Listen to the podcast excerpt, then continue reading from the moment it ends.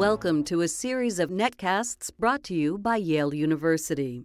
Hello, my name is Kelly Brownell. I'm the director of the Rudd Center for Food Policy and Obesity at Yale University. Today we're going to talk about the way museums might get involved in food policy and obesity related issues. We have two guests. Jeannette Ickovics is professor of epidemiology and public health and of psychology at Yale University. She is director of social and behavioral sciences at the School of Public Health at Yale and also director of CARE, Community Alliance for Research and Engagement. Our other guest is Dr. Marlene Schwartz.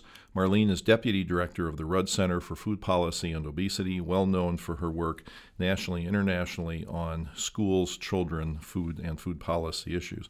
So I'm delighted to have both of you here. So, the Peabody Museum at Yale now has an exhibit open until uh, early December called Big Food.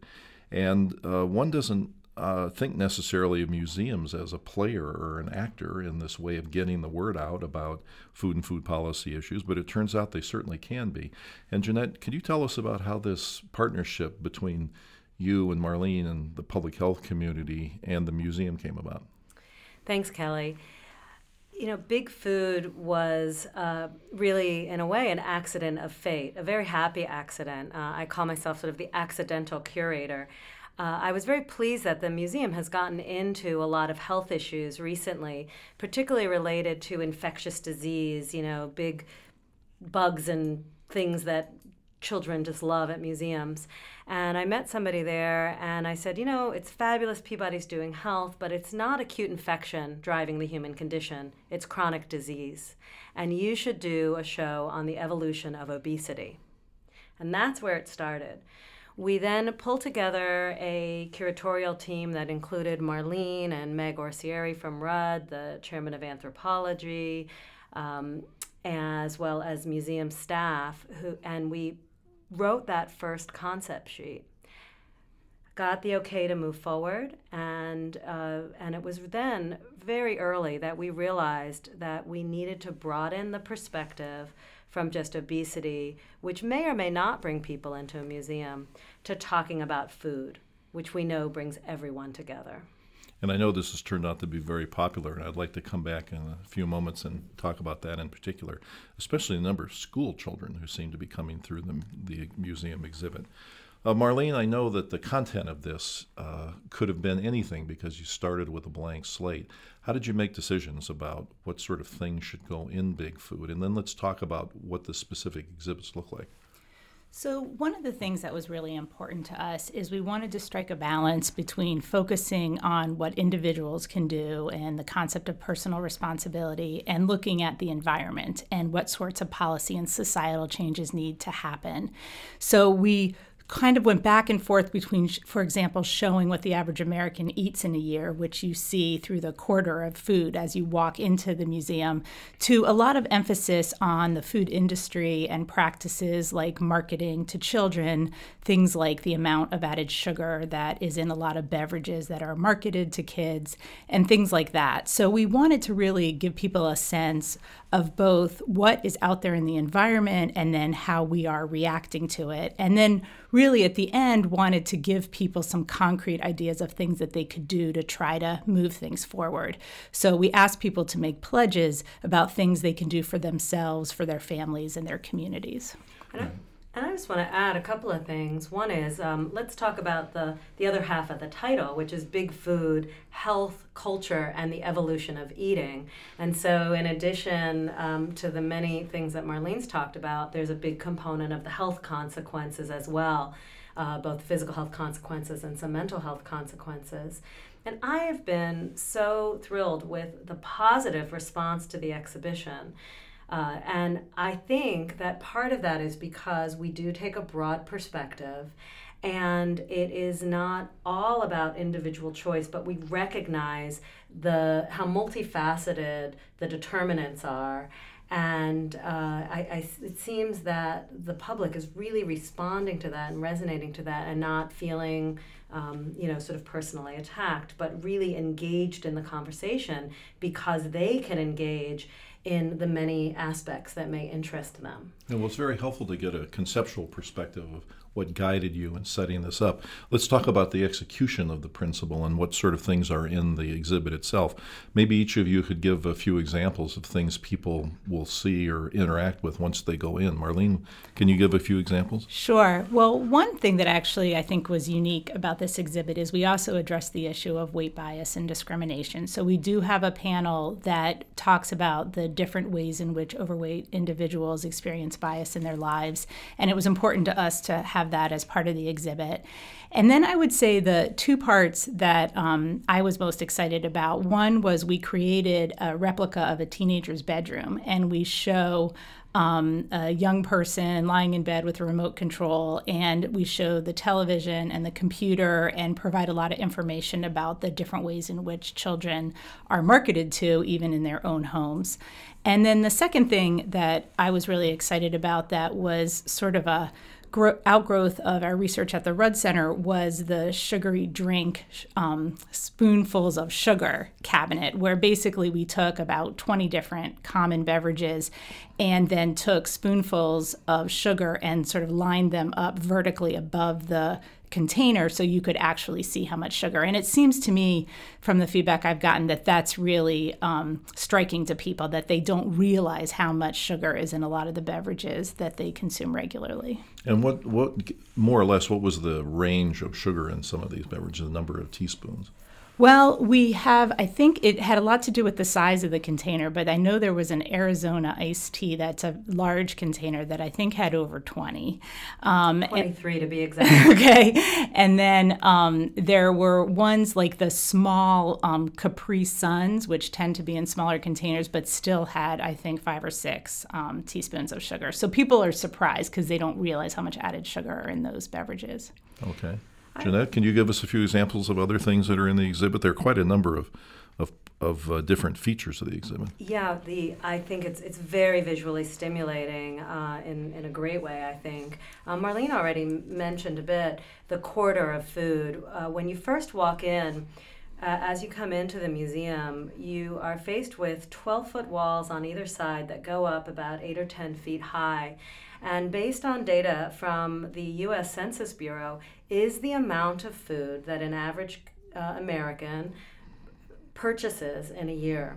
And these are real foodstuffs as well as some curated foodstuffs. And they're all presented to scale.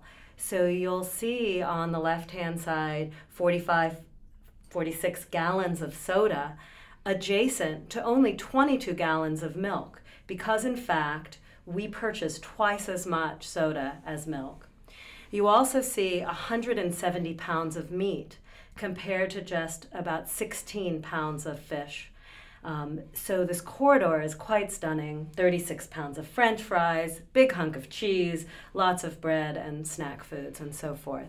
Um, along with, we should mention, some fruits and vegetables that are consumed as well. After you walk through the corridor, there is a short film that is available online at the Peabody Museum as well as at the Rudd and CARE websites that was produced by uh, Emmy nominated filmmaker Ann Prum. And that provides a nice overview. From there, we do talk historically a bit about um, hunter gatherers and uh, a contemporary hunter gatherer society in Paraguay, the Ache and that provides an opportunity to really discuss issues not just of food, but the energy that goes into getting food or that did go into getting food versus the calling out for a pizza or you know going through the drive-through. And I know you tried to, you tried very hard to make it interactive, and there are a couple of things particularly that caught my attention about this. It'd be interesting for both of you to talk about this. But Marlene, I know there are places where there are food labels, and behind the door shows the product. Explain the why you did that. So here um, we conceptualized almost like a vending machine, this sort of big four-sided um, structure, where we wanted to really illustrate in a concrete way how difficult it is to know what you're eating if you just look at the food label. Because with the amount of processing of a lot of snack foods in our country, the labels are, are indistinguishable because it's just a whole bunch of chemical names and trans fats and high fructose corn syrup. And so, lots lots of things things in these foods. Right. It's not I like mean, two or three ingredients. but- dozens of ingredients. So, um, in order to make that point and to make it more fun, we created this, you know, sort of machine where there is a little door, and on the outside of the door is the nutrition facts label that you would see on the package. And the idea is you look at that and you try to guess what's inside, and then you open the door and you actually will see the package. So that was a lot of fun to put together. And there's some in there that are straightforward, you know, where it's peaches and it's a little container of peaches. But then there are other ones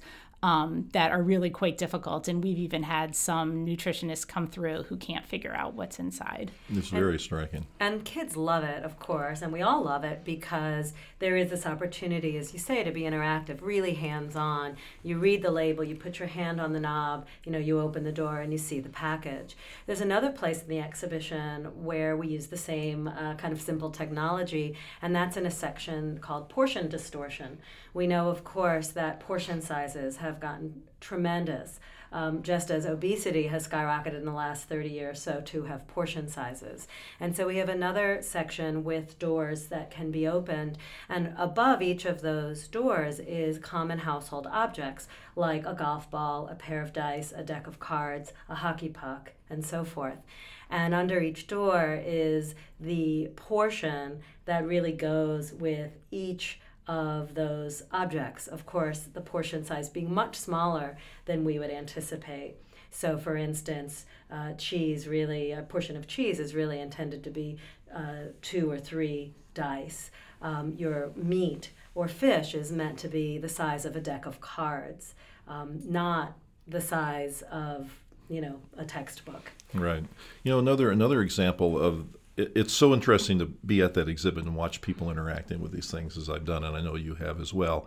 And there's one in particular, Marlene, a, a replica of, of a blob of fat. Uh, explain what that's all about. So we had um, gotten uh, basically a rubber representation of five pounds of fat.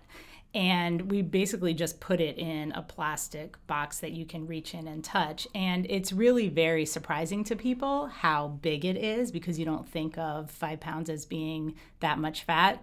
Um, and plus, it does give the kids something to kind of reach in and squeeze. And it does get quite an emotional reaction when kids do it. no it's so I, interesting. I also wanted to add one of the things that was actually really fun about working on this exhibit as a researcher was trying to come up with ways of representing research that's exciting and interesting and can hold the attention of a 10 year old. Um, so, one study that we represented was a project done by Brian Wansink, who's a professor at Cornell, where he had looked at the serving sizes and recipes for um, from the joy of cooking over the past several decades. And so, there is a section where we actually show a recipe for chili, both from, you know, sort of, I don't know, 1970 years ago, Yeah, 1936 and 2006. Right. And so we show the two copies of The Joy of Cooking and then we show the ingredients and and the differences in terms of the calories. And it's amazing that the very same recipe, you know, that many years ago had beans in it and less meat and the serving sizes were smaller and as a consequence the calories are substantially bigger. And so it just was kind of a fun way to try to represent this idea that even in subtle ways, like through recipes in a cookbook, our society has really grown accustomed to much more calorie dense and larger portions. You know, it's so interesting that uh, the the the number of oh my god type things that exist in this exhibit are really quite striking because one thing after another you see and it's surprising, amazing, interactive in some engaging way. So I think the exhibit's terrific in that regard. Let's talk a little bit about what the response has been. Jeannette, can you tell us about how the um, the museum traffic has been and whether the museum seems happy with the way this exhibit has gone? I think the museum is thrilled. Um, the we had a record-breaking March uh, in over a decade. They hadn't seen that much foot traffic through the museum since um, the famed uh, Machu Picchu exhibit about 10 years ago. More than 50,000 people have been through the exhibition, including many, many school groups, as you mentioned. In a pretty short period of time. In a short period of time, we opened in February and will be running through December 2nd of this year. We expect if our if we are able to maintain, and I expect that we will, um, kind of high levels of attendance and maybe continued record-breaking attendance, somewhere between 150,000 and 200,000 people, and that's here in our small city of New Haven. Very impressive. Now, I, I know one thing that you tried to do um, as much as possible was to make this interesting and engaging for children. Marlene, what's the rationale for doing something like that? Well, I think that first of all, the Peabody is a museum that really appeals to families because of the dinosaurs. It has always been a place in the community where people like to go with their kids.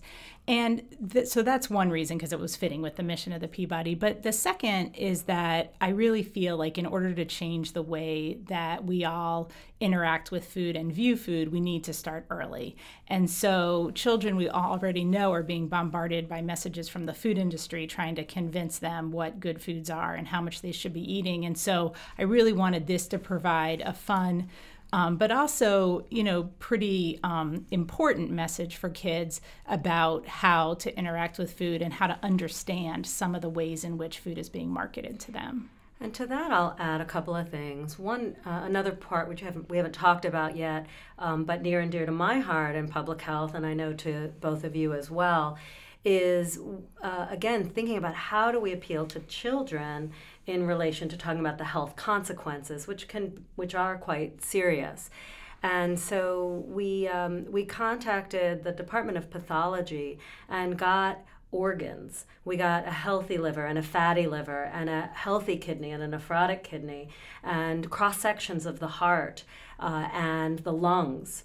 And you know, had just the right gross factor for uh, for a museum like the Peabody as well, but also very engaging uh, in you know really being able to see quite visually that the liver quadruples in size as a function of the fat cells actually replacing the liver cells, and in contrast, the kidneys shrink because uh, the metabolic changes associated with obesity cause those kidney cells to die.